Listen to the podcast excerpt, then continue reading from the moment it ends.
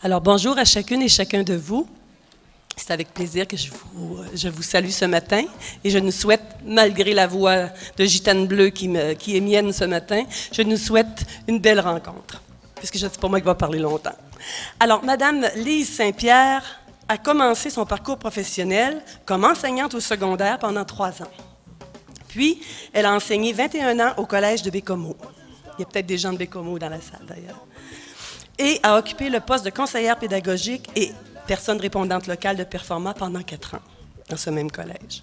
Après avoir complété un doctorat il y a huit ans, elle devient professeure à l'Université de Sherbrooke, au secteur Performa, et ses recherches portent sur les stratégies d'apprentissage et la métacognition. Elle a publié plusieurs articles dans la revue Pédagogie collégiale et dans la revue des sciences de l'éducation. Elle devient professeure donc au département de pédagogie et au secteur performant dans le domaine de l'enseignement collégial et devient la première professeure à temps complet à Performa. Elle a largement contribué à l'élaboration des programmes conduisant soit au diplôme en enseignement collégial ou au grade de maître en enseignement collégial. Vous l'aurez deviné, au fil des ans, ses intérêts se concentrent autour des questions touchant la pédagogie au collégial et la formation des enseignants. Pour moi, Madame Saint-Pierre incarne à elle seule ce tandem savoir et pratique. Car de tout temps, elle s'est appliquée à faire coexister savoir savant et savoir d'expérience. Pour moi, c'est un privilège que de travailler avec cette professeure. Aujourd'hui, Lise, Madame Saint-Pierre, nous présentera comment elle voit l'intégration des savoirs et des pratiques, non seulement pour être plus efficace comme enseignant, mais aussi pour un mieux-être professionnel. Alors voilà, je vous présente Madame Saint-Pierre.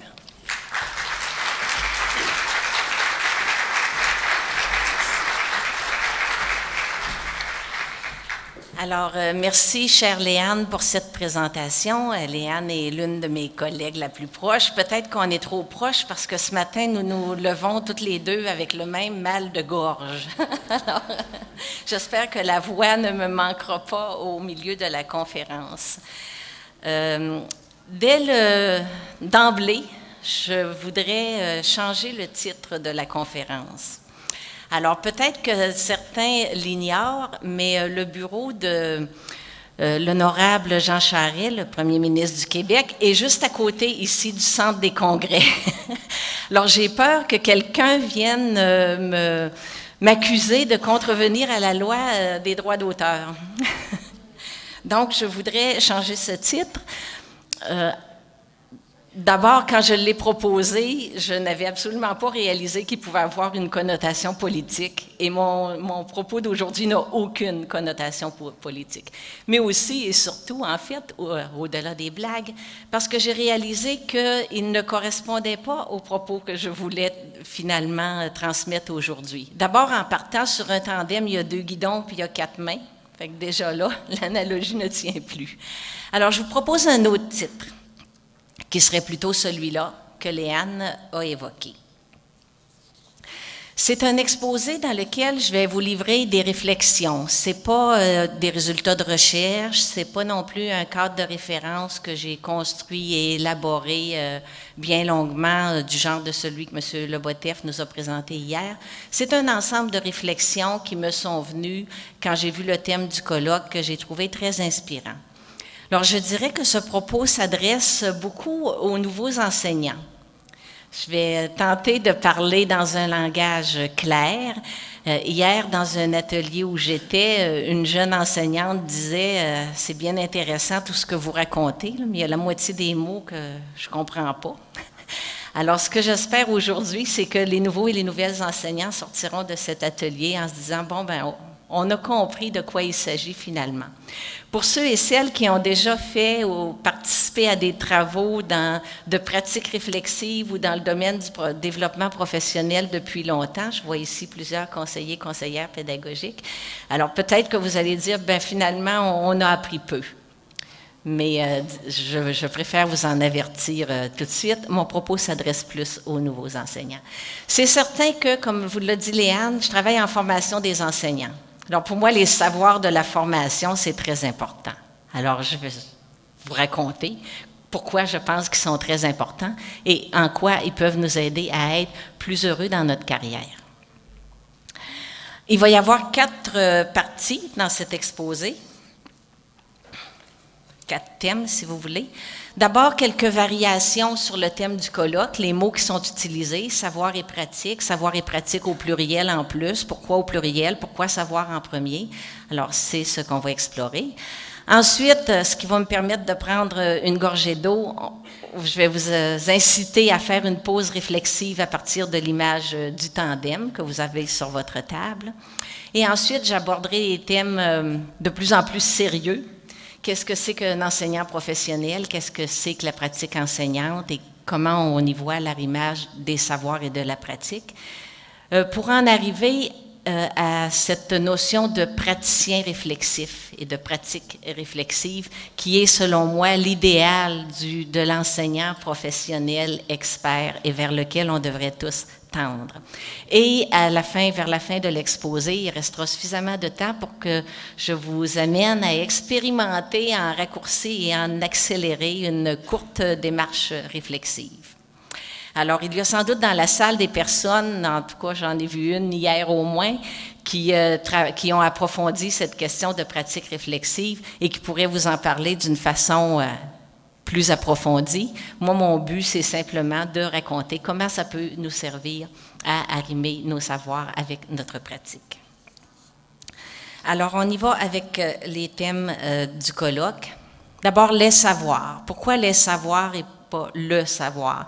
Alors, les savoirs, quand on pense au savoir au pluriel, ça, nous, ça évoque l'idée de, de, dispersion, de morcellement, de choses séparées, qui ne sont pas nécessairement intégrées, qui viennent de différentes disciplines. Euh, alors que l'idée du savoir on a en tête l'image de l'intégration, de quelque chose qui nous, qui, nous donne un moteur pour agir. Donc, dans la conférence, je vais euh, évoquer de plus en plus le savoir plutôt que les savoirs morcelés. Même si en formation, hélas, trop souvent, et même moi, on présente euh, souvent les savoirs de façon beaucoup plus morcelée. La distinction qu'on peut faire entre les pratiques et la pratique est beaucoup plus importante pour suivre mon propos. Parce que ça veut dire vraiment, cette fois-ci, deux choses différentes. OK? Qui, se, qui, se, retrouvent quand même quelque part. Mais quand on parle des pratiques, on parle d'une action, d'une décision. Monsieur Lebotter disait hier un déroulé de décision, d'action et d'ajustement. Euh, donc, une action à un moment précis, dans une situation précise. Par exemple, mettons, hier matin, un professeur a commencé son cours en faisant une analogie ou en posant une question à un élève. Alors, c'est une pratique singulière à un moment donné. Alors, comme enseignant, comme enseignante, vous en avez euh, des centaines de pratiques comme ça dans votre coffre d'outils. Ça évoque l'idée de pluralité, vous en avez plusieurs, mais aussi de singularité, parce que chacune est utilisée à un moment donné dans un contexte précis. Tandis que quand on parle de la pratique, alors, c'est l'idée de la continuité, du développement, d'une trajectoire vers une pratique, une, façon d'être. C'est une façon d'être finalement. C'est votre style d'enseignant. C'est ce qui vous caractérise comme type d'enseignant. Alors, ce que je prétends, c'est que pour être heureux dans l'enseignement, pour y vivre un bien-être, il faut, faut développer, il faut s'en aller vers une pratique réflexive intégrée. Euh, je vais faire la minute mathématique, que je pense que euh, Léa n'a pas précisé quand j'ai enseigné à la fois au secondaire et au cégep, c'est les mathématiques que j'enseignais. Alors, je fais toujours une petite minute mathématique. Rassurez-vous, cette fois-ci, contrairement à d'autres fois, il n'y aura pas trop de chiffres et de graphiques. Je vais juste faire l'analogie entre les statistiques et la statistique. Hein. Alors, quand on parle des statistiques, on parle de données numériques, de paramètres, de chiffres qui sont représentés dans des tableaux, dans des graphiques. Par exemple, euh, l'âge moyen de vos étudiants, euh, la proportion de femmes dans la classe, euh, le temps d'heure maximale d'attente aux urgences, le salaire médian au Québec. Alors, quand on parle des statistiques, on parle de ces données-là. Alors que quand on parle de la statistique, on parle d'une branche des mathématiques. La branche des mathématiques, justement, qui étudie ces données-là. entre les pratiques et la pratique, il y a le même niveau de différence. C'est pas la même chose. On parle pas tout à fait de la même chose. Alors, vous serez très attentif. Quand je parlerai d'une pratique ou des pratiques, je ne parlerai pas tout à fait de la même chose que quand je parlerai de la pratique qu'on devrait développer. Donc, ce sont deux choses différentes. Le titre du colloque maintenant, on y revient. Savoir et pratique. Alors, est-ce qu'on acquiert d'abord des savoirs pour les transférer dans notre pratique? Ou est-ce qu'on pratique la profession et qu'en développant ces pratiques-là, on développe des savoirs? Alors bien sûr, on peut voir la relation dans les deux sens, mais selon le sens où on la regarde, on ne parle pas des mêmes savoirs. Alors si on part d'abord des savoirs pour aller vers les, pratiques, on va parler des savoirs de la formation, ceux dont je parle le plus souvent dans les cours que je donne. Donc des savoirs euh, euh, que certains appellent des savoirs théoriques, mais en réalité qui peuvent être très pratiques dans le cadre de la formation, on va parler, oui, d'une théorie de l'apprentissage, mais on va parler aussi de comment faire une grille d'évaluation descriptive, ce qui est très pratique finalement. Alors, dans le reste de mon exposé, je vais parler des savoirs de la formation qu'on peut donner en dehors finalement de la pratique. Tandis que les savoirs euh, qui sont issus de la pratique, je vais les appeler plutôt des savoirs d'expérience, qui proviennent de l'expérience. Okay? Alors, il y a deux types de savoirs, mais c'est certain que dans une pratique réflexive comme celle dont je vais vous parler tout à l'heure, on veut intégrer tout ça. Alors, comment faire pour que ces savoirs de la formation, ces savoirs de l'expérience et la pratique, qui est au cœur de tout ça finalement, pour qu'ils ne soient pas en opposition, qu'ils ne se confrontent pas. Parce que souvent, en tout cas dans mes cours et à l'extérieur des cours, on entend des réflexions, OK, les savoirs de la formation, c'est une chose, on va l'apprendre pour le diplôme parce que je voudrais bien avoir mon diplôme, mais dans le fond, c'est pas très utile pour ma pratique. OK? Alors, comment faire pour que ce soit pas euh, en opposition ou en parallèle?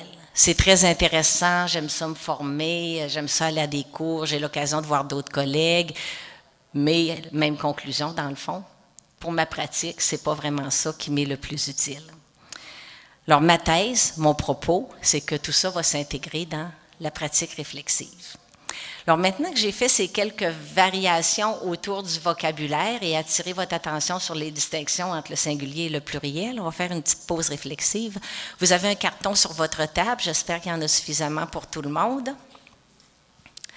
Alors, vous allez faire une première réflexion dans cette image du tandem, où il y a deux guidons, deux sièges, deux roues, deux pédaliers, euh, deux chaînes qui se rejoignent, un cadre, où est-ce que vous placeriez vos savoirs de formation, dans lesquels il y a vos savoirs disciplinaires d'ailleurs? Où est-ce que vous placeriez vos pratiques? Qu'est-ce que vous identifieriez comme étant le moteur, l'énergie, le mouvement là-dedans? Qu'est-ce qui donne la direction? Qu'est-ce qui donne l'équilibre? Où sont vos valeurs? Alors, je vous laisse deux minutes pour penser à ça, ce qui va me permettre de prendre une gorgée d'eau. OK, alors c'est comme dans une classe, quand on donne un moment pour réfléchir, on ne peut pas s'empêcher d'entrer en interaction avec quelqu'un d'autre. Hein? On va reparler du rôle très important des interactions dans le développement de la pratique réflexive tout à l'heure. Je vous demande de ramener votre attention vers l'avant. Alors, on va aborder le deuxième thème maintenant. L'enseignante, l'enseignant professionnel, comment se développe cette professionnalité? Alors, euh, chez plusieurs auteurs, dans plusieurs écrits, vous allez voir qu'on définit les compétences de l'enseignant de toutes sortes de, façons. On fait souvent, comme dirait M. Le comme a dit M. Le hier, des listes de compétences. On dit l'enseignant, c'est d'abord un, personne qui a une compétence de, savant, savant dans sa discipline, et euh, pour tous ceux qui sont là depuis un certain temps, savant aussi en enseignement, puis même pour ceux qui commencent, qui ont maintenant de plus en plus une formation en enseignement. C'est aussi des personnes qui ont des compétences d'artisans d'artisan dans le sens que quand on enseigne, vous le savez, on bricole, on adapte, on se fabrique notre propre outil. C'est assez rare qu'on prend l'outil du voisin puis qu'on l'utilise tel quel sans lui apporter notre petite touche personnelle. En tout cas, personnellement, peut-être que j'ai besoin d'un trop grand euh, sentiment de contrôle sur les situations, mais j'ai toujours eu le goût d'y ajouter un petit quelque chose qui venait de moi. Donc, des compétences d'artisan. Des compétences aussi de technicien, technicienne, OK? dans le sens qu'il y a des procédures qu'on a apprises qu'on a développé, qu'on a perfectionné et qu'on réapplique, qu'on refait. Par exemple, on a appris à développer des grilles d'évaluation. On a appris à utiliser le reflet quand on discute avec un étudiant. Donc, on a des compétences de technicien. On a aussi des compétences d'acteur social, parce qu'on joue un grand rôle sur le plan social. On l'oublie peut-être des fois dans le feu de l'action.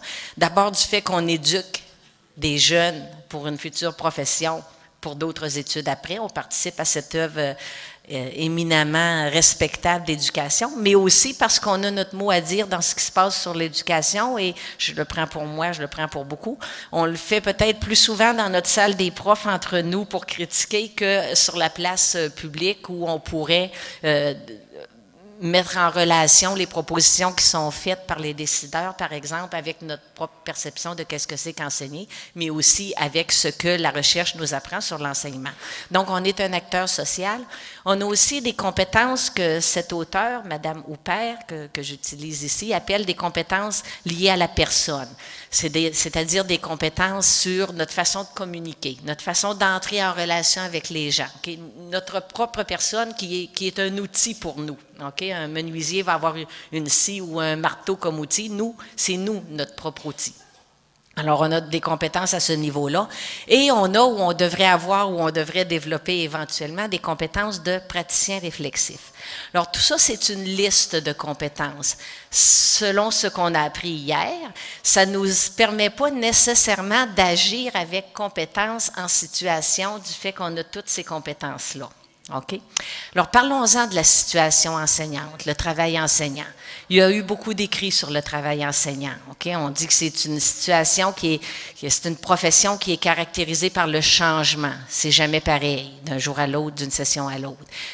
Qui est singulière aussi quand même, parce que à chaque jour, on fait un acte qu'on ne répétera pas nécessairement le lendemain parce que le contexte va avoir changé. Qui est instable, dans lesquels on est très souvent aux prises avec des conflits de valeurs, avec les étudiants, mais aussi avec nos collègues, dans lesquels on a beaucoup d'autonomie, qui a une grande complexité, où on est dans l'incertitude. Hein. On agit, euh, il paraît qu'un enseignant, ça prend, je me souviens plus, une décision toutes les deux secondes, disait quelqu'un. En tout cas, on est toujours dans l'incertitude.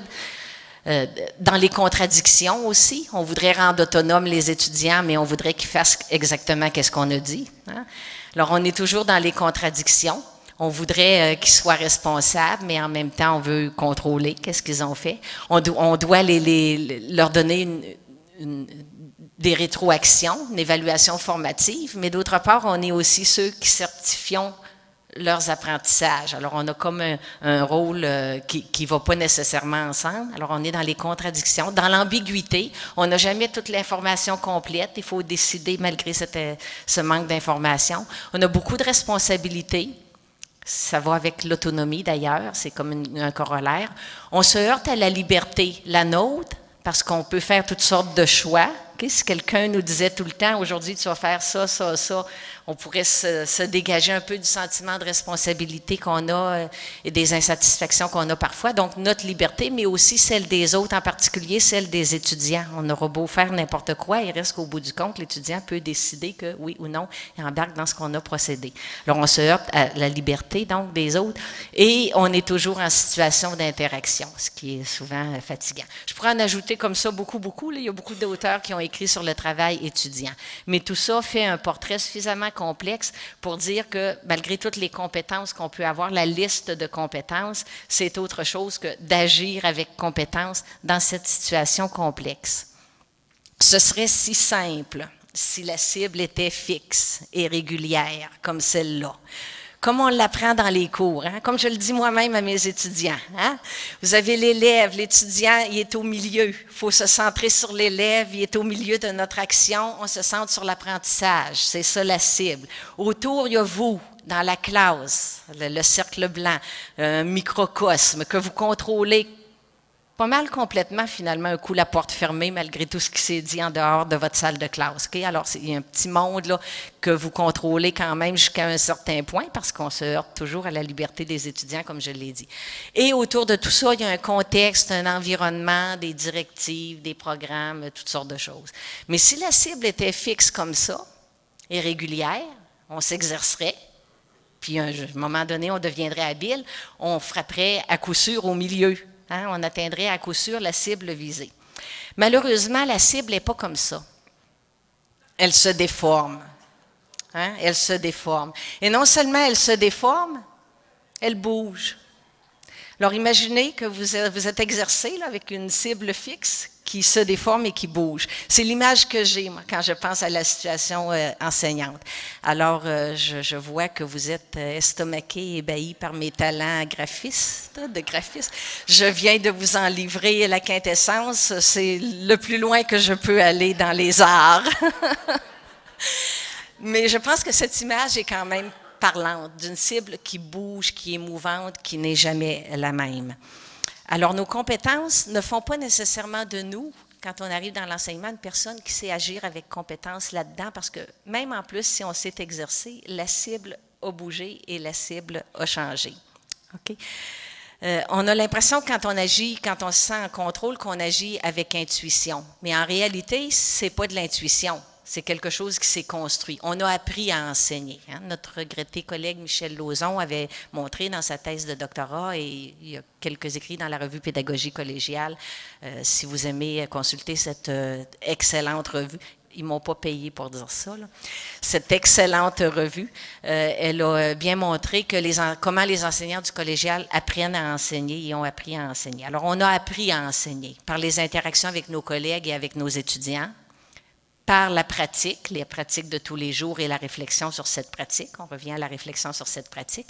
Et aussi par la formation, donc les profs comme moi, la formation et euh, la formation pas vue seulement comme la formation créditée formelle dans une université, mais la formation informelle, les journées pédagogiques, les colloques, euh, le travail en collaboration avec des pairs sur un projet d'innovation ou de développement est une activité hautement formatrice, euh, les activités de recherche auxquelles on a pu participer. Alors on a appris à enseigner quand même, mais ça ne nous suffit pas toujours.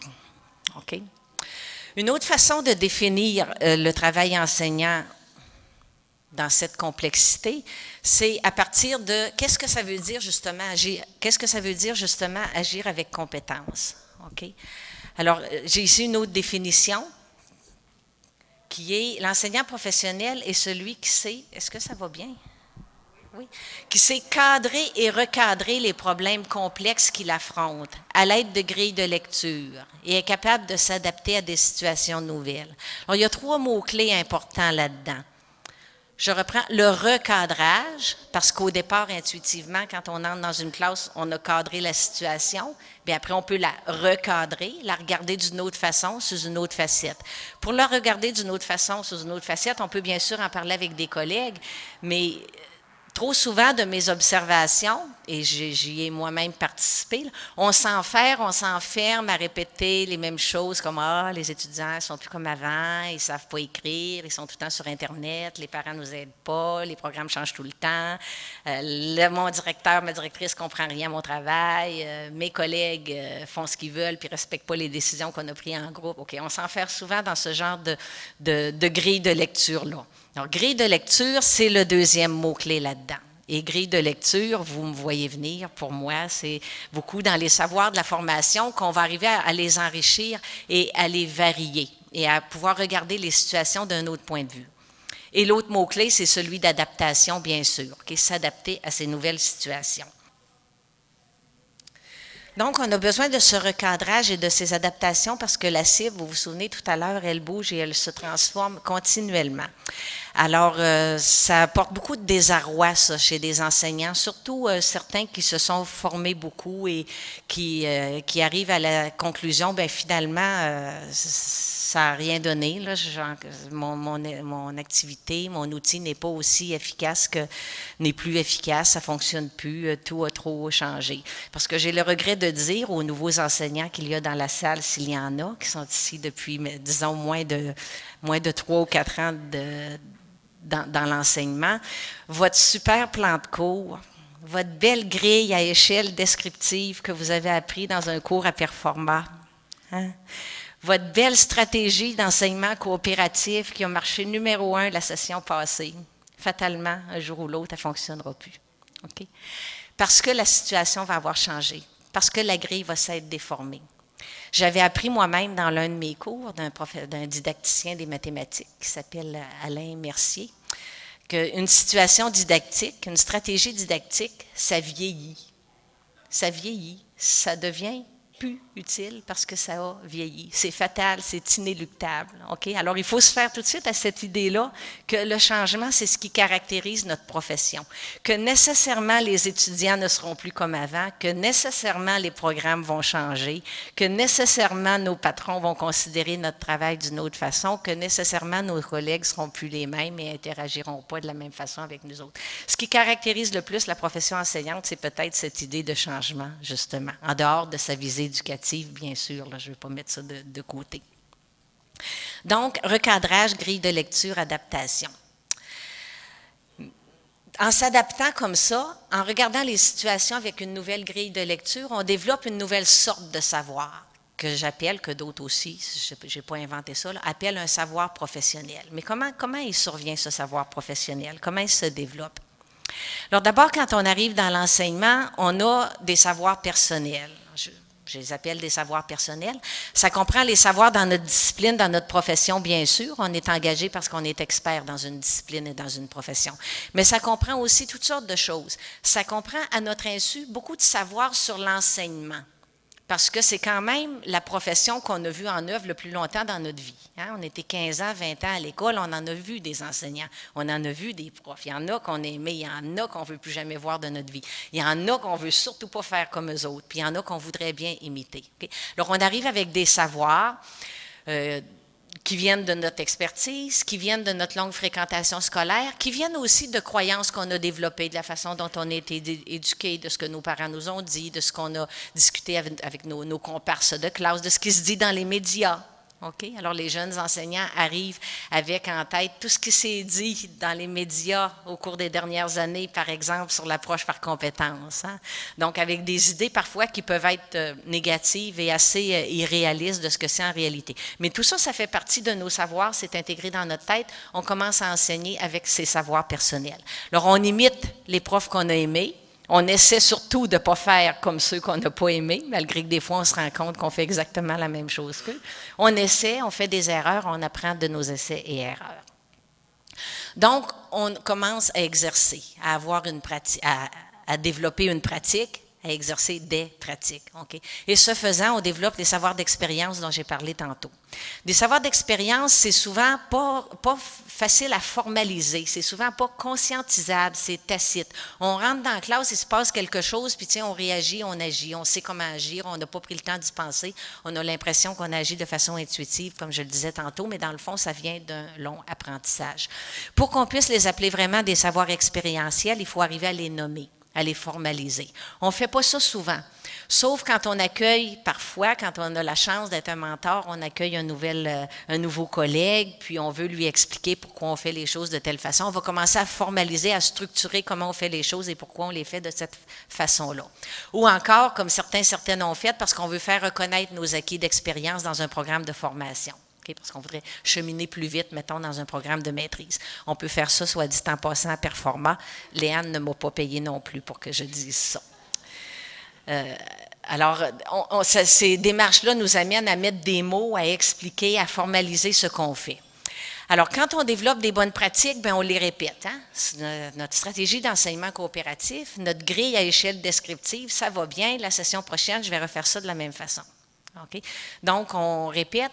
Et euh, il y a quelqu'un dont vous avez sûrement entendu parler, probablement, je ne devrais pas dire sûrement, il n'y a personne qui a tout lu, mais il y a quelqu'un qui s'appelle Schoen, au début des années 70, euh, qui, avec son collègue Argyris, euh, s'est rendu compte, en observant des milliers de professionnels dans toutes sortes de professions différentes, que plusieurs professionnels, un moment ou l'autre, plafonnent, si vous voulez, sont moins efficaces. En fait, ils, seraient encore tout aussi efficaces si les situations étaient restées ce qu'elles étaient au début de leur carrière, sauf qu'elles ont changé. Et comme eux ont moins changé, mais il y a une inefficacité qui s'est mise en place.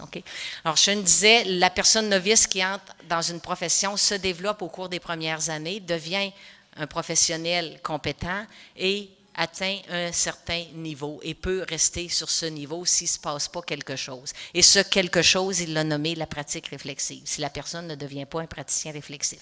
On y arrive, là, on va en parler bientôt. Alors ça, c'est un scénario.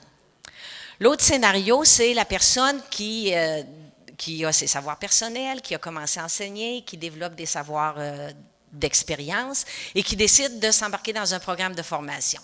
Donc, d'aller chercher des savoirs de formation parce qu'elle se dit, il me semble que ça ne se peut pas qu'il n'y ait rien à apprendre là-dedans. Là. il y a un de mes collègues qui l'a fait, qui a appris des choses. Je vais aller dans ce programme de formation et je vais apprendre d'autres types de savoirs.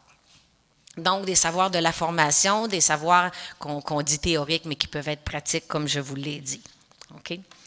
Alors, euh, la personne va donc arriver dans sa formation, euh, pour certaines d'entre elles, avec l'idée d'aller chercher ce que les anglophones appellent le what works. Qu'est-ce qui marche? Puis certains disent d'une façon péjorative des recettes, là, mais c'est normal qu'on veuille avoir une recette. Hein? On a quelque chose qui ne marche pas, on voudrait bien savoir comment ça marche. Puis si quelqu'un l'a trouvé, bien qu'il nous le dise, puis qu'on le fasse, puis qu'on passe à d'autres choses, hein, qu'on atteigne la cible. Alors en formation, souvent, les enseignants vont venir chercher comme ça un savoir qui va fonctionner. On en voit beaucoup des, personnes comme ça, surtout au début des programmes de formation. Et je dirais beaucoup aussi parmi les profs qui proviennent de, professions où on a développé des protocoles d'intervention. Il y en a qui ont des protocoles d'intervention dans leur profession. C'est pas assez merveilleux. Hein? Il y a un protocole. S'il y a telle situation, on va faire ça, on va faire ça, on va faire ça, on va faire ça. Si on parle avec eux, on apprend que c'est pas si simple, parce que les situations sont complexes aussi, puis c'est jamais tout pareil, puis il faut adapter les protocoles et tout. Mais en enseignement, on n'a même pas ça moi, j'en ai jamais vu. Un protocole d'intervention que tout le monde devrait suivre, qui est la norme professionnelle, c'est écrit quelque part dans la loi euh, de l'instruction publique, là, puis les profs doivent faire ça. Alors, euh, on n'a même pas ça. Donc, dans les savoirs de formation, on ne peut pas en donner. On ne peut que présenter des modèles, des théories, des exemples, des pratiques qui ont fonctionné. Alors, si on, reste avec l'idée qu'en formation, on va acquérir des savoirs comme ça qui vont nous donner des recettes, des façons de faire qui marchent tout le temps, on embarque dans un autre scénario. OK? On se rend compte en essayant d'appliquer ces savoirs que ça ne marche pas si bien que ça. Dans le livre, c'était bien beau, là, mais moi, j'ai essayé ça dans ma classe, puis mes élèves, ils ont dans ma classe, il y a des élèves, là, dans le livre, il n'y en avait pas, mais dans ma classe, il y en a. Puis ça n'a pas marché. Ils n'ont pas répondu comme je m'attendais. Ils n'ont pas fait ce que je, pensais qu'ils feraient. Hein, ça n'a pas fonctionné. Alors, quand on a dans la tête cette idée d'appliquer euh, une, une, recette, je vais le dire comme ça, il arrive malheureusement que ça ne fonctionne pas. C'est le scénario numéro 2. Alors, autant les savoirs de la pratique ne conduisent pas nécessairement à la transformation des pratiques, et c'est là l'idée importante là-dedans. Les savoirs de la pratique ne conduisent pas nécessairement à une transformation de la pratique. Ils peuvent conduire à un moment donné à la répétition, Autant les savoirs de la formation ne conduisent pas nécessairement à une transformation de la pratique. Et là, je ne vous apprends rien parce qu'on le dit souvent, hein, c'est pas applicable, c'est pas utile, ainsi de suite. Alors, qu'est-ce qu'il faudrait faire justement pour que ça conduise plus à une transformation de la pratique? Alors, c'est dans ce modèle, dans cette image du praticien réflexif. Il faut que les deux se rencontrent à un moment donné, mais se rencontrent réellement, dans une intégration, dans une, confrontation, une discussion, dans le modèle du praticien réflexif qui réfléchit dans sa pratique, sur sa pratique et pour sa pratique. Et c'est là que se développe euh, le savoir professionnel. J'ai oublié de dire, parce que j'ai plein de notes que je n'arrive pas à lire, j'ai oublié de dire que dans le premier scénario, c'est pas fatal, OK? mais pour beaucoup de personnes, dans beaucoup de professions, Sean a montré que ça se produit souvent, qu'on arrive à un plateau. Alors, qu'est-ce qui se passe dans ce temps-là? C'est qu'on arrive à la conclusion, euh, peut-être vers la fin de sa carrière, euh, bon, c'est plus comme avant. Quand j'ai commencé ma carrière, je pouvais donner tel examen, les élèves réussissaient. Maintenant, je suis pas capable de faire ça. Euh, les étudiants, ils savent plus rien, ils font plus la même chose, ils sont paresseux, ils travaillent trop chez McDo. Le programme actuel n'a pas de bon sens. Avant, j'avais un bien bon programme, mais on oublie que les personnes qui avaient 55 ans, 60 ans, il y a 40 ans, disaient la même chose du programme d'avant, mais en tout cas. Euh, on, arrive donc à l'amertume, ce que j'appellerais l'amertume. Donc, on s'éloigne d'un bien-être professionnel. On s'éloigne de terminer notre carrière avec un bien-être professionnel. Dans le deuxième scénario, on va dire, bon, ça marche pas. C'est bien beau dans les livres, comme je disais tantôt, mais moi, j'ai des élèves en avant de moi, puis j'ai des collègues, puis ça marche pas comme ça. Puis on développe une perte de sens là-dedans. On développe du cynisme. OK? Alors, dans les deux cas, finalement, on s'éloigne de ce vers quoi je vous souhaite tous d'aller, qui est le bien-être professionnel. Alors, la pratique réflexive. Pourquoi donc on devrait s'approprier des techniques et des façons de faire, des démarches de pratique réflexive et aller de plus en plus vers cet idéal de professionnel compétent? Ben, comme je l'ai dit, parce que les savoirs de la formation sont insuffisants. Ils sont insuffisants parce que, de toute façon, même si tous les savoirs du monde existaient, dans une formation de, de 45 crédits, on aurait nécessairement un nombre de situations limité. Hein. Peut pas aller dans la complexité euh, d'une vraie vie de vrai prof dans sa classe. Les savoirs de la pratique aussi, on a vu qu'ils pouvaient être limités.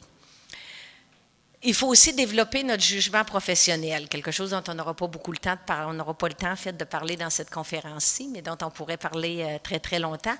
Il faut développer notre jugement professionnel parce qu'il n'existe pas de protocole précis qui nous dise comment faire, mais aussi parce que il faut négocier avec nos collègues maintenant qu'est-ce que c'est les normes de la profession. Les normes de la profession enseignante ne sont pas écrites sur papier quelque part dans un code de normes professionnelles.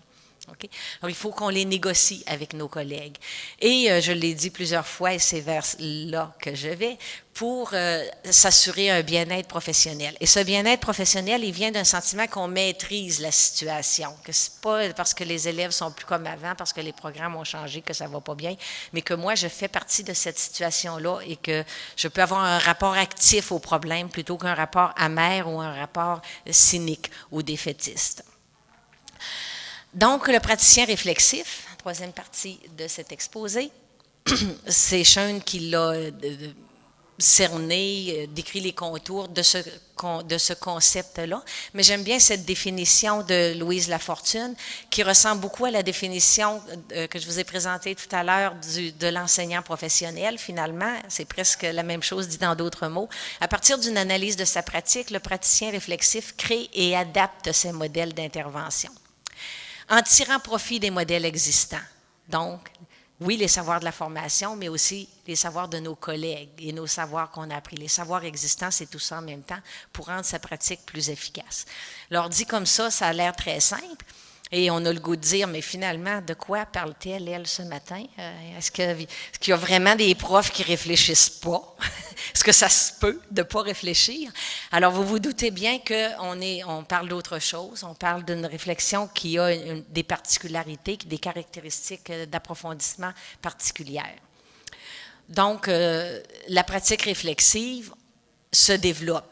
On ne fait pas ce matin de la pratique réflexive. On peut s'exercer à analyser une pratique, mais la pratique réflexive, c'est au long de toute notre carrière qu'on la développe par des, cycles d'action et de réflexion sur l'action. Ça implique qu'après avoir réfléchi, je vais modifier quelque chose, l'adapter, puis aller expérimenter ce qui a été adapté et revenir réfléchir. Et qu'à la fin, je vais dire, bon, OK, j'en suis là, mes principes sont là, ma stratégie est là, c'est ça qui s'est passé, je peux en parler à d'autres. C'est un type de pratique vu dans son ensemble. C'est pas un exercice qu'on fait un matin donné, puis tiens, c'est fini, j'ai fait de la pratique réflexive. Alors, quand je lis dans certains livres, faire de la pratique réflexive, euh, je trouve ça bizarre comme expression. Pour moi, on développe notre pratique réflexive. Euh, ça prend des aptitudes, mais ce n'est pas juste une aptitude.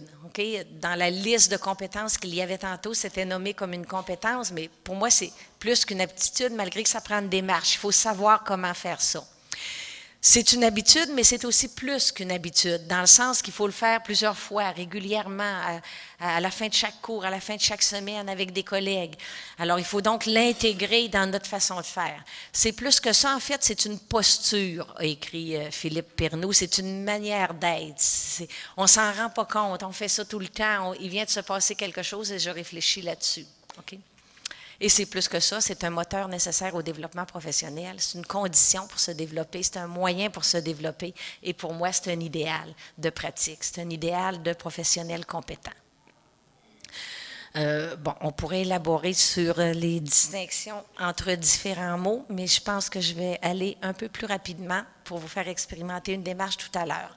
Alors, qu'est-ce qui différencie la réflexion tout court que tout le monde fait de la réflexion sur sa pratique? OK? D'abord, la construction de sens d'une expérience à l'autre, en faisant des liens entre ce qui s'est passé, ce que j'ai fait, ce que d'autres ont fait, ce que d'autres feraient, ce qu'il y a dans les écrits, en, cherchant les liens, les relations, les distinctions, en confrontant tout ça et en construisant du sens qui s'approfondit, qui s'améliore d'une fois à l'autre. Alors, si, à un moment donné, deux élèves euh, parlent, le babillage en classe, hein, moi, ça m'énervait terriblement et je dirais que c'est une chose que j'ai jamais réussi à vraiment contrôler, le babillage en classe. Alors, qu'est-ce qu'on fait quand ça arrive? Les élèves parlent pendant qu'on parle. On réagit intuitivement. Hein? Soit qu'on dit s'il vous plaît, s'il vous plaît, Christian. Il parlait pas, là, mais en tout cas, c'est la personne que j'ai vue. Euh, s'il vous plaît, euh, je vous demande votre attention. Ou encore, on fixe les personnes sans parler. Hein? Oh, puis des fois, ça marche. Ou d'autres fois, on commence à faire la morale. Ou d'autres fois, on décide de rien faire du tout. OK? Alors, donc, dans l'action, intuitivement, on fait une action. Alors, si on refait ça tout le long de notre carrière sans aller plus loin, on n'a pas construit de sens de cette expérience-là. On ne l'a pas recadré, on ne l'a pas examiné avec de nouveaux savoirs. En plus, dans la réflexion sur sa pratique, il faut utiliser une démarche systématique dans le développement de la réflexion sur sa pratique. Donc, il existe des démarches systématiques, il en existe des dizaines depuis, euh, je dirais, 10-20 ans. Là, il s'en est développé des tas. Euh, dont certaines sont utilisées en contexte de formation, d'autres en accompagnement par des conseillers pédagogiques. Euh, plusieurs auteurs vont dire aussi que ça ne peut pas se faire tout seul dans son coin. Il ne suffit pas d'avoir euh, une grille d'auto-évaluation, par exemple, mais qu'il faut vraiment interagir avec d'autres qui vont questionner nos, convictions les plus profondes, nos croyances toutes faites, parce qu'on ne s'en rend pas compte quand on embarque dans un pattern qui, est intégré puis qui fait partie de nos convictions profondes. Ça prend quelqu'un qui... Oui, mais pourquoi, dans le fond, telle affaire? Tu, visais-tu vraiment cet objectif-là? Donc, l'interaction avec d'autres. Il faut avoir aussi une orientation vers l'action et la modélisation. Parlons de l'action d'abord. Dans la réflexion, il faut se dire, bien, la prochaine fois, je vais essayer autre chose. Mais quoi? Alors, ce quoi-là peut venir d'une suggestion d'un collègue ou de ce qu'on a appris en formation ou de la pratique. Et une orientation vers la modélisation, c'est-à-dire après coup y revenir. Puis se demander, ben, c'est quel principe que j'ai mis en œuvre? J'ai dit que je voulais développer l'autonomie de mes étudiants. Je l'ai fait, euh, je l'ai sorti de la classe. Est-ce que j'ai développé son autonomie? Peut-être. Je ne dis pas que c'est une mauvaise pratique, mais il euh, faut y réfléchir. Est-ce que vraiment c'était quelque chose qui était en lien avec le développement de l'autonomie? Il faut avoir une ouverture pour le développement professionnel. C'est certain que quand on a l'idée, euh, je répète toujours la même chose, mais ça, me heurte à chaque fois. J'ai mes propres bibites. Une ouverture pour le développement professionnel. Quand on part avec l'idée affirmée et inébranlable, les étudiants sont plus comme avant, puis c'est pour ça que je ne peux pas bien enseigner. OK? On n'a pas une ouverture pour le développement professionnel. L'ouverture pour le développement professionnel, ça veut dire, bien, je suis prêt à regarder ce que je fais puis aller essayer d'autres choses. Regarder si vraiment j'ai fait tout ce que je pouvais. je ne suis pas en train de dire que tous les problèmes ont des solutions et je ne suis pas, surtout pas en train de dire que les étudiants n'ont pas changé, au contraire. Mais je suis en train de dire que ça fait partie de la job de prof. Et il faut avoir une vision systémique de l'ensemble. Faire partie de la solution, se voir comme un élément qui peut apporter une solution, se voir comme un élément d'un système qui, est, qui joue un rôle là-dedans. Dans un système, la caractéristique, c'est que les composantes, quand elles bougent, quand elles se modifient, elles influencent les autres. Bien, nous, on est une composante dans le système éducatif. Donc, quand on fait quelque chose, quand on bouge, on modifie tout le système aussi. Accepter de faire partie de la solution, ça veut dire accepter de faire partie du problème d'une certaine façon. Pas qu'on l'a causé, mais qu'on est dedans, qu'on reproduit des gestes, qu'on reproduit des choses qui, qui ne nous amènent pas vers une solution. Alors, selon ce que les auteurs et ceux qui ont euh, réfléchi en pratique réflexive, ces conditions-là sont nécessaires, certaines plus que d'autres, pour dire qu'on fait une réflexion sur sa pratique au sens de développer une pratique réflexive comme l'entendait Schoen. Alors, on est loin de juste euh, réfléchir à, euh, bon, j'ai un plan de cours à faire, quel contenu je vais mettre dedans, quelle stratégie je vais utiliser. On va plus loin que ça. On fait une réflexion beaucoup plus approfondie. Il y a beaucoup d'outils en recherche et en formation pour euh, analyser ses pratiques et donc faire euh, une, réflexion sur sa pratique. Et je vous disais, dans les conditions que l'interaction avec les autres est considérée par plusieurs auteurs comme nécessaire, il existe quand même de ces outils-là qu'on pourrait, dans un premier temps, pour s'exercer, utiliser en autodidacte. Par exemple, une grille d'observation, faire une pause euh, chaque jour dans mon temps au siècle passé. Léane vous a, je ne sais pas si vous avez additionné toutes les années dont Léane a parlé, mais ça commence à en faire beaucoup. Je devrais déjà être rendue à ma retraite. Alors, dans mon temps, donc, on faisait notre examen de conscience hebdomadaire avec un prêtre qui nous guidait dans notre réflexion. Alors, faire une, pause réflexive de ce genre-là, mais sur notre pratique régulièrement. J'ai fait telle chose. Quel principe il y avait en arrière de ça? Pourquoi j'ai fait ça? Est-ce que je voulais vraiment développer l'autonomie des étudiants ou je voulais juste ne pas perdre la face? Devant les autres? Puis, il faut, s'avouer ces choses-là. Donc, on va faire un exercice. On arrive à la quatrième partie. Alors, euh, sur n'importe quelle feuille que vous avez sous la main, pensez à une pratique une de vos pratiques. Ça fait quelques semaines que les cours sont terminés, alors peut-être que vous n'en avez pas de clairement à l'esprit. Moi, j'ai enseigné les maths. Alors, voici une pratique. Disons qu'hier, dans mon cours de maths en électrotechnique, euh, j'ai décidé de commencer le cours en faisant trois exemples au tableau. Les étudiants avaient ça à faire à la maison, puis j'ai réalisé que plusieurs les avaient pas fait. Fait que j'ai commencé, comme d'habitude, par leur faire la morale un bout de temps, puis finalement, ben, je les ai fait au tableau. OK? Alors, c'est ça ma pratique. Alors, euh, vous, vous en avez d'autres, peut-être une semblable, peut-être vous aviez donné un texte à lire, puis les étudiants ne l'ont pas lu. Je suis sûre que beaucoup ont vécu ça. Ceux qui ne l'ont jamais vécu, bravo, je vous admire. Euh, pensez à une pratique. Souvent, quand il y a un problème dedans, quand on n'est pas content, c'est plus facile de faire de la réflexion sur sa pratique que quand ça a bien marché. Mais on peut aussi faire une réflexion à partir de quelque chose qui a bien marché. Fait pensez à une pratique concrète, courte, cernée dans le temps, très précise, une de vos pratiques. Maintenant que vous y avez pensé, vous avez euh, des collègues autour de vous, alors avec un ou deux de vos collègues, vous allez euh, la partager et peut-être aller jusqu'à l'analyser. Alors, je ne vous donne pas de directive plus claire que ça, mais de quoi vous parleriez entre vous si vous analysiez votre pratique et si vous avez le temps, parce que je vais vous laisser quand même un très, très, très court laps de temps, euh, modéliser votre pratique. Alors, je vous laisse, disons, trois, quatre minutes peut-être cinq, je vais voir comment ça va, pour que vous vous exerciez à brûle pour point à faire une analyse de votre pratique.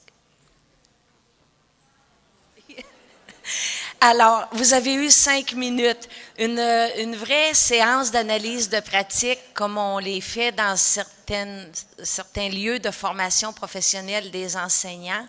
Euh, euh, ça dure de une heure et demie à deux heures où euh, une seule personne, un seul enseignant analyse une de ses pratiques avec l'un de ses pairs. Vous avez eu cinq minutes. Alors, c'est certain que vous ne l'avez probablement pas analysé en profondeur, à moins que vous soyez déjà expert de ces façons de faire-là. Alors, ce qu'on va regarder, c'est quelle sorte de questions on aurait pu se poser pour réfléchir sur cette pratique-là euh, dans le sens de développer une pratique réflexive, dans le sens dont j'en ai parlé, dans le sens de Schoen en parlait quand il mettait au point son modèle de praticien réflexif. Alors, dans un premier temps, il s'agit donc d'expliciter la pratique, de la décrire, de la situer. OK? Alors, la question qu'on se pose, c'est qu'est-ce qui s'est passé exactement? Qu'est-ce que j'ai fait? OK? Je suis rentrée dans la classe, j'ai demandé à mes étudiants de lever la main ceux qui avaient fait le travail, puis il y en a au moins 12 qui l'ont levé, comme d'habitude. Qu'est-ce que j'ai fait avec ça? Ben d'abord, j'étais fâchée. Qu'est-ce que j'ai ressenti? J'étais fâchée. Je me suis sentie inutile. Je me suis demandé pourquoi je faisais ça. J'ai eu l'impression d'être toute seule en avant. OK, on va jusque-là. On va dans notre senti. Quelles idées nous passaient par la tête? Mais tout ça, ça se fait rapidement. Là on s'est dit, bon, mais moi, il faut que j'avance dans mon contenu. Or, j'enseigne les mathématiques. Il n'est pas question de passer un autre contenu si celui d'avant n'est pas acquis. Hein? C'est absolument très important. Donc, il faut que je le fasse faire aux élèves. Fait que je vais le faire au tableau. Coudon, au moins, ils auront ce petit bout-là. OK? Alors, tout ce qui m'est passé par la tête et pourquoi je l'ai fait. Et il faut aller dans les, les, euh, les motivations avouées, avouables, inavouables. OK? Je voulais aussi, là, je voulais qu'ils se sentent coupables pour qu'ils se reprennent en main. Je, voulais que quand ils repartent, là, qu'ils, se disent J'aurais bien dû le faire, la Lise, euh, elle m'aimera plus. Là. Qu'est-ce que je pensais? Qu'est-ce qui me passait par la tête? OK? Alors, les motivations ne sont pas toujours aussi intellectuelles et aussi euh, avouables que, qu'on le dit quand on discute avec nos collègues. Donc, qu'est-ce que j'ai fait? Qu'est-ce que je ressentais? Quel était mon objectif? Bien, je voulais euh, passer à l'autre contenu puis j'avais besoin que les étudiants, ils sachent quand on fait tel problème, qu'après, ben, on arrive à telle place, puis c'est là qu'on est rendu, puis je veux continuer là. OK? Alors, euh, tout ça. Donc, décrire, situer. Comme, comme si on pas comme si, mais vraiment parce qu'on regarde la situation de l'extérieur. Hein. C'est notre réflexivité qui nous permet de regarder notre pensée comme si elle était un objet en avant de nous autres. C'est de là qu'il vient le mot réflexif, hein, parce qu'on utilise une faculté humaine qui est la réflexivité, qui nous permet de prendre notre pensée puis de la mettre en avant de nous autres, comme sur un tableau, puis de l'examiner, d'y réfléchir. Et pour ça, il faut mettre les choses à plat sur la table, y compris les émotions, y compris ce qui n'est pas avouable. Donc, expliciter, situer. Deuxième morceau de l'analyse, le, cœur de la question, l'analyse proprement dite, qui peut se développer sur un plan empirique, sur un plan théorique, sur un plan critique. Donc, pourquoi j'ai fait ça? Juste se justifier, expliquer, dire qu'est-ce que ça a donné? Mais est-ce que les étudiants ont appris ce que je voulais qu'ils apprennent? Est-ce que la prochaine fois, ou si j'ai pu l'observer, en reparler trois, quatre jours après, est-ce que la journée d'après, ils les avaient fait leurs exercices? Je peux vous dire de mes 24 ans d'expérience en maths, euh, la plupart du temps, non.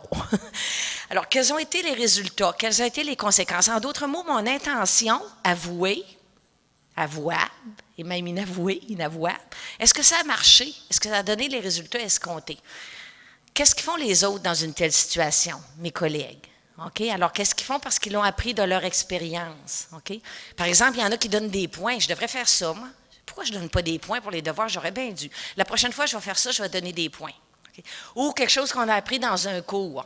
Je ne laisse pas rentrer les élèves qui n'ont pas fait leurs exercices dans ma classe, ils vont aller les faire à la bibliothèque. J'ai appris ça dans un cours de gestion de classe.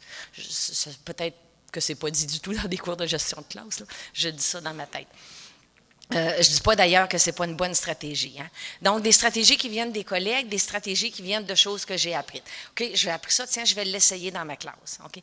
Alors, comparer avec les autres, confronter. Oui, mais ça développerait-tu l'autonomie? Ça permettrait, est-ce que ça permettrait d'apprendre le contenu que je veux que les élèves apprennent? Et dans le fond, quand j'enseigne les maths, je ne veux pas juste que les étudiants la réponse. Je veux qu'ils apprennent à résoudre des problèmes. Je veux qu'ils apprennent une démarche mathématique. Puis au-delà de ça, je veux, je me sens euh, investi d'une mission éducative. Je veux les éduquer. Je veux leur montrer que, la responsabilité, ça passe par faire le travail. Alors, qu'est-ce que je veux faire? Quels sont mes objectifs, mes intentions? Qu'est-ce que j'ai fait? Qu'est-ce que ça a donné? Qu'est-ce que les autres feraient dans une même situation? Qu'est-ce que les écrits disent? Alors, on arrive au savoir de la formation, mais aussi, vous voyez, les savoirs d'expérience, la mienne et celle des autres. Quelle stratégie alternative cela m'inspire-t-il? Est-ce que je me rapprocherai plus de ma solution? Donc, la période d'analyse, qui, est la plus longue dans une démarche systématique et structurée d'analyse de pratique. Et la modélisation. Normalement, la modélisation, elle vient après plusieurs cycles d'action, réflexion sur l'action, action. OK, j'ai essayé ça, donner des points, mais je me rends compte deux mois plus tard que ça a produit un dommage collatéral. C'est que chaque fois que ça ne donne pas de points, les étudiants se croisent les bras puis attendent la prochaine affaire qui va donner des points. OK? Donc, alors, à l'usage, ça n'a pas marché, mon affaire. Ou, OK, je les ai fait sortir de la classe pour qu'ils aillent le faire, mais ils ne sont pas revenus. Ils ont tous démissionné de mon cours, puis ils sont en avant du bureau du directeur des études, puis il y a une plainte à mon nom. OK? Ça n'a pas donné l'effet que je voulais. OK? Alors, euh, donc, ça prend plusieurs cycles d'action, de réflexion, d'action, de réflexion adaptée, euh, avant de pouvoir modéliser mon action et trouver des principes et agir en cohérence avec les principes qu'on s'est donnés. Fait que la réflexion sur l'action, vous voyez, la réflexion dans une pratique, dans le cours de l'action, c'est spontané. Sur une pratique, après, donc, après que j'ai expérimenté, et pour la prochaine pratique, c'est pas euh, la même chose que réfléchir dans le quotidien à la suite d'un cours, en discuter euh, de façon informelle, sans avoir une telle démarche systématique. Euh, selon les, les, auteurs, les chercheurs qui ont travaillé là-dessus, tant qu'on a notre niveau de réflexion, je ne sais pas tout à l'heure, dans le peu de temps que vous aviez, il est fort probable que vous êtes peut-être resté au niveau de ce que les chercheurs appellent, tiens, je vais revenir ici, la première boucle, parce qu'il y a deux boucles de réflexion. Une boucle dans laquelle on regarde notre stratégie, on regarde le résultat, puis on dit, bon, non, ça n'a pas marché, les étudiants sont jamais revenus dans mon cours, j'ai une plainte euh, à mon nom dans mon dossier, ou euh, ça n'a pas marché pour telle autre raison, alors je vais essayer une autre stratégie. Je vais aller à un cours, je vais suivre un cours performant. Tiens, ma conseillère pédagogique me tente de passer longtemps. Je vais y aller au cours performant. Je vais apprendre d'autres stratégies. Je vais l'appliquer. Elle m'a donné des stratégies, je l'applique. Alors, on est dans la boucle stratégie-résultat. Le résultat est-il atteint? Oui, je garde la stratégie. Il n'est pas atteint, je vais en chercher une autre ailleurs. C'est la première boucle de réflexion. Cette première boucle de réflexion n'amène pas nécessairement une transformation, puis imaginez le mot transformation en deux mots, quelque chose qui nous transforme par la formation, tant qu'on ne va pas toucher ce que les auteurs euh, qui ont fait des recherches dans ce domaine-là, dont un est plus près de nous, un prof du collégial qui s'appelle Lacroix aussi, les variables gouvernantes, ok, ce qui gouverne notre action, nos principes, nos motivations avouées, inavouables de tantôt. C'est ce qu'il y a en arrière, dans nos croyances aussi. Si j'ai la croyance, irrémédiable que vraiment les étudiants, de toute façon, ils feront rien parce qu'ils sont comme ça.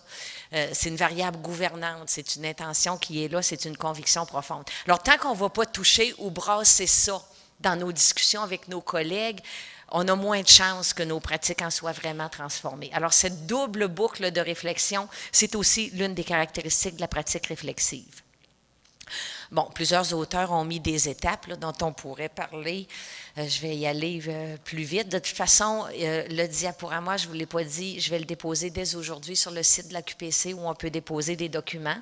Il y a aussi le, tandem, l'image plus grande que vous pouvez imprimer puis utiliser de temps en temps dans votre bureau. Et il y aura aussi un texte dans les actes du colloque. Alors là, je vais aller un peu plus vite. Le niveau de la pré-réflexion, ben, c'est l'action spontanée. Ok, Mes étudiants n'ont pas fait leur travail zut zut, je fais mes trois exemples au tableau. La réflexion en surface, ça va être une réflexion où on cherche justement des recettes.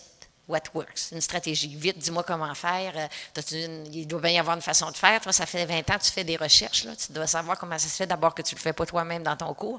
Puis deuxièmement, trouve-moi en une qui marche. OK? La réflexion en surface. On s'alimente quand même à d'autres auteurs, mais on est dans la première boucle. La boucle stratégie, résultat, stratégie, résultat. La réflexion pédagogique va plus loin.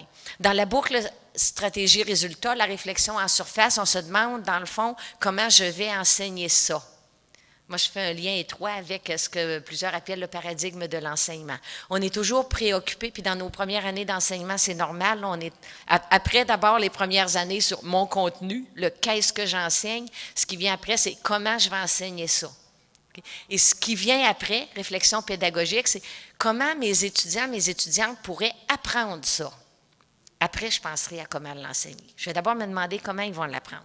Dans les cours, on fait souvent un exercice, surtout au début des, cours de formation, où on demande aux profs de séparer une feuille en deux.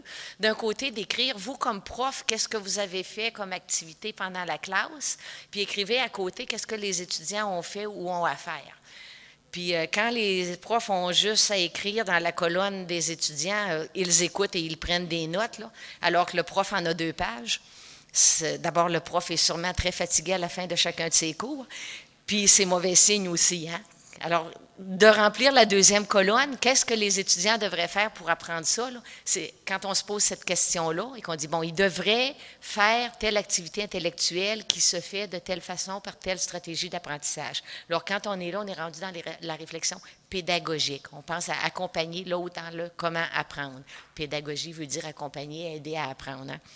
Et réflexion critique, bien, aller jusqu'au niveau des principes, des valeurs qui nous guident, des variables gouvernantes. Alors, à peu près euh, euh, tous les auteurs qui analysent en faisant verbaliser des enseignants leurs réflexions sur leurs pratiques, identifient des niveaux qui ressemblent à ceux-là, qui sont assimilables à l'un ou l'autre de ceux-là. Ce que d'autres auteurs apportent dans leur modèle, c'est l'idée de l'apport extérieur, donc les savoirs de la formation, les savoirs des collègues, mais aussi de l'expérimentation, de l'action et du retour sur l'action. J'en ai parlé déjà à plusieurs reprises. Il y a donc réfléchir et réfléchir sur la pratique. Hein. Il y a réfléchir dans le quotidien, puis il y a réfléchir sur ces pratiques pour développer une pratique ou la pratique réflexive qui est euh, l'idéal que l'on recherche. Tout ça pour que savoir et pratique soient harmonisés dans un tandem gagnant, pour garder à la fois le mouvement, le sens, l'équilibre, la cohérence. C'est pas facile de faire du tandem. Hein? Je ne sais pas si vous avez déjà essayé ça. À part de poser de la tapisserie, c'est une épreuve pour l'entente conjugale. je peux vous le dire. Garder l'équilibre, partir, partir en même temps, puis garder l'équilibre. Euh, la tapisserie, disons que j'ai éliminé ça depuis 28 ans dans ma vie de couple. Euh, le tandem depuis un peu moins d'années, mais en tout cas, c'est pas facile. Alors, je ne sais pas si vous avez euh, tout à l'heure dans votre image du tandem réussi à mettre quelque chose sur le, guidon avant, le siège avant, la roue avant, la roue arrière, la chaîne dans tout ça. Euh, je, vais avoir hâte de vous entendre dès que je vais me taire, ce qui va arriver dans quelques secondes, à ce sujet. Mais cette image du tandem est très porteuse parce qu'elle nous aide justement, euh, elle nous force à faire le point sur où est-ce qu'on place les choses. Puis je vous demanderai d'ajouter tout de suite sur votre carton, parce que je ne l'avais pas mis au départ, justement ces quatre mots de mouvement, de sens, d'équilibre et de cohérence. Et je pense qu'en réfléchissant à l'image du tandem, puis en vous posant ces quatre questions-là, c'est là que vous allez trouver euh, quoi mettre dans les différentes parties du tandem. Je vous dirais que pour ma part, mais c'est vrai que je, dans mes convictions profondes et euh, ce que je devrais peut-être remettre en question souvent, ce qui m'est arrivé au bout de cette, euh, de cette réflexion, parce que j'ai moi-même réfléchi à qu'est-ce que je mettrais où, je me disais, dans le fond, il y a deux roues qu'on peut détacher, qu'on peut séparer. Il y a deux pédaliers qu'on peut séparer, qu'on peut garder en deux morceaux. Il y a deux guidons, il y a deux sièges. Qu'est-ce qui relie tout ça? Ben moi, j'ai dit que c'était le cadre. Le cadre. Puis cadre, ça m'a fait penser à cadre de référence, savoir de la formation. Peut-être que vous ne mettriez pas la même chose, mais cadre de référence, de toute façon, c'est, c'est nous-mêmes qui nous le construisons. Puis je pense que c'est à partir des savoirs de la formation comme de ceux de la pratique. Alors, je m'arrête maintenant et euh, euh, des commentaires, des questions. Et euh, qu'est-ce que vous avez mis dans votre, sur votre tandem si vous avez le goût de le partager?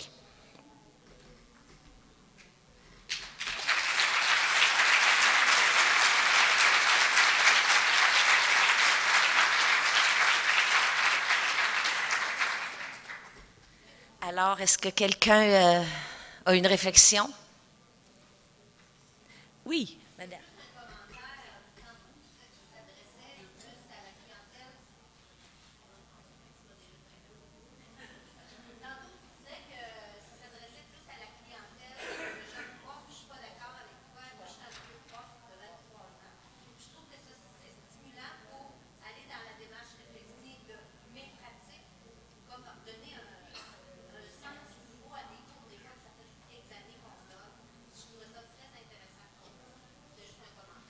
Ben, tant mieux, vous m'amenez à réfléchir sur ma pratique. À force de donner des dizaines et des dizaines de fois les mêmes cours, j'ai l'impression que euh, les profs d'expérience ont déjà eu l'occasion de réfléchir à tout ça, mais vous avez raison, pas nécessairement.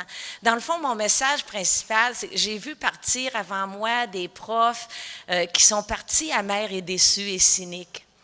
Et ça me, à chaque fois, je dirais, euh, ça me fait, ça me fait vraiment de la peine, parce que souvent, c'est des profs que j'ai connus autrefois, je peux dire autrefois, c'est pas drôle, je peux dire autrefois, et qui, euh, qui n'étaient pas amers et cyniques et déçus. Et je me dis que je voudrais pas arriver à ça moi-même et qu'il faut, je pense, s'en prémunir et trouver des moyens pour trouver notre bien-être professionnel. Et c'est c'est ça que le, que le thème du colloque m'a inspiré. Et vous avez raison, il y a peut-être des personnes que, ça peut leur donner euh, une piste pour réfléchir à ça. oui.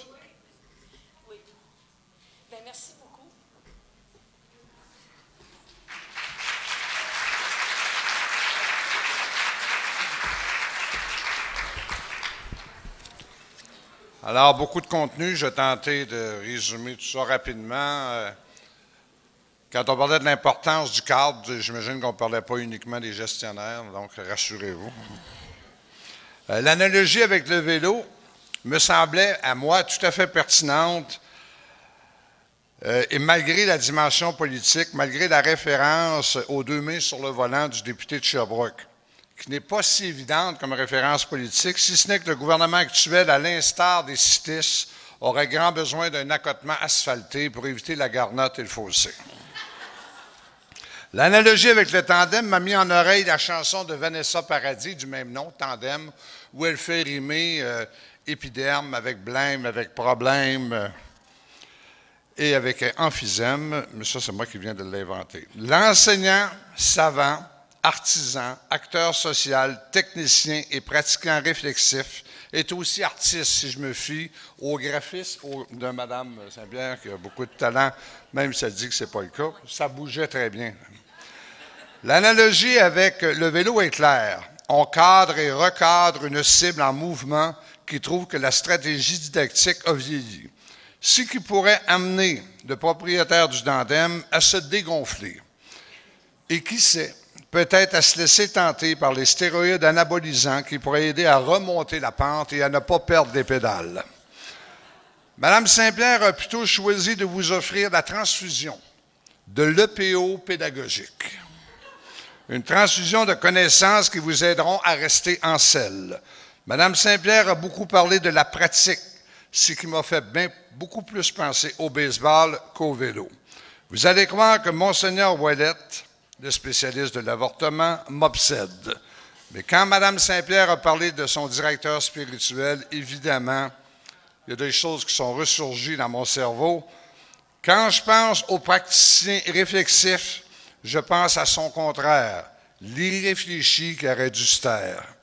Si Monseigneur Ouellette jouait au baseball et participait à la pratique au bâton, il serait retiré sur trois prises ce qui, en termes de vêtements ecclésiastiques, se traduirait par se faire passer dans la mitre. Vous connaissez le nom du chapeau. Pour revenir au vélo, il est clair que pour enseigner, il faut beaucoup mouliner. Madame Saint-Pierre ne pratique pas le vélo stationnaire et on vous en remercie beaucoup, Madame Saint-Pierre.